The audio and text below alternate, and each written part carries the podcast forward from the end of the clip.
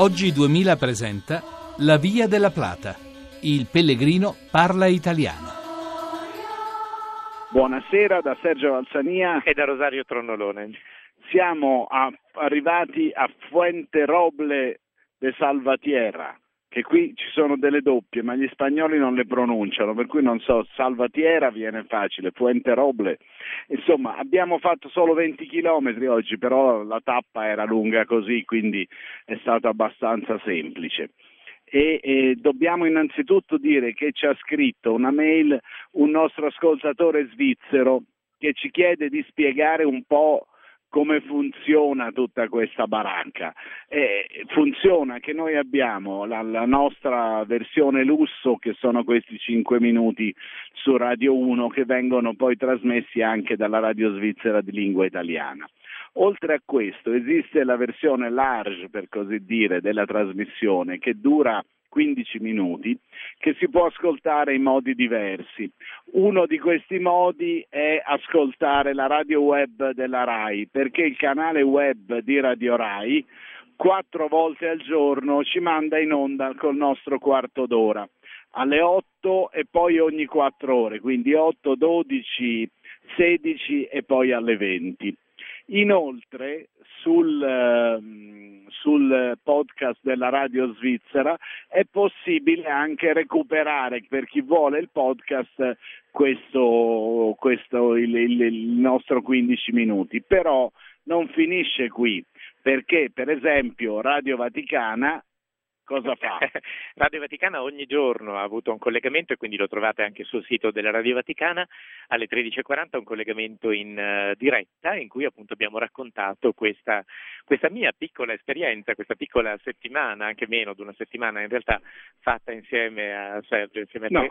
Piccola esperienza. Oggi fra l'altro abbiamo fatto una piccola cerimonia così molto semplice per festeggiare i tuoi cento chilometri, perché ne hai fatti praticamente quasi centoventi. Abbiamo saltellato oltre un, un segno. Abbiamo fatto, fatto una riga per terra, abbiamo detto eccoci, ecco i tuoi cento chilometri, ci saltiamo oltre. Guarda, davvero si ha l'impressione dell'impossibile, perché se uno pensa a cento chilometri a piedi, dice, ma quando potrò mai farli?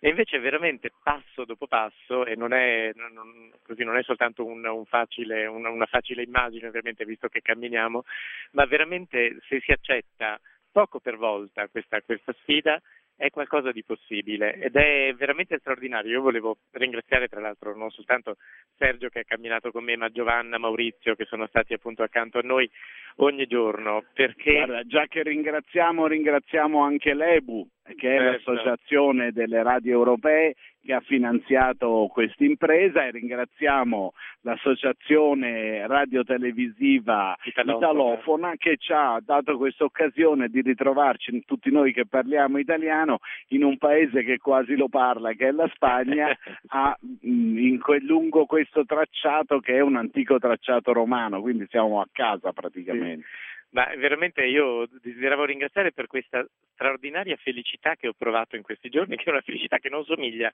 a quella urbana, perché quella urbana è sempre un po' mh, legata a quello che poi bisognerà fare domani e quello che poi bisognerà fare più tardi.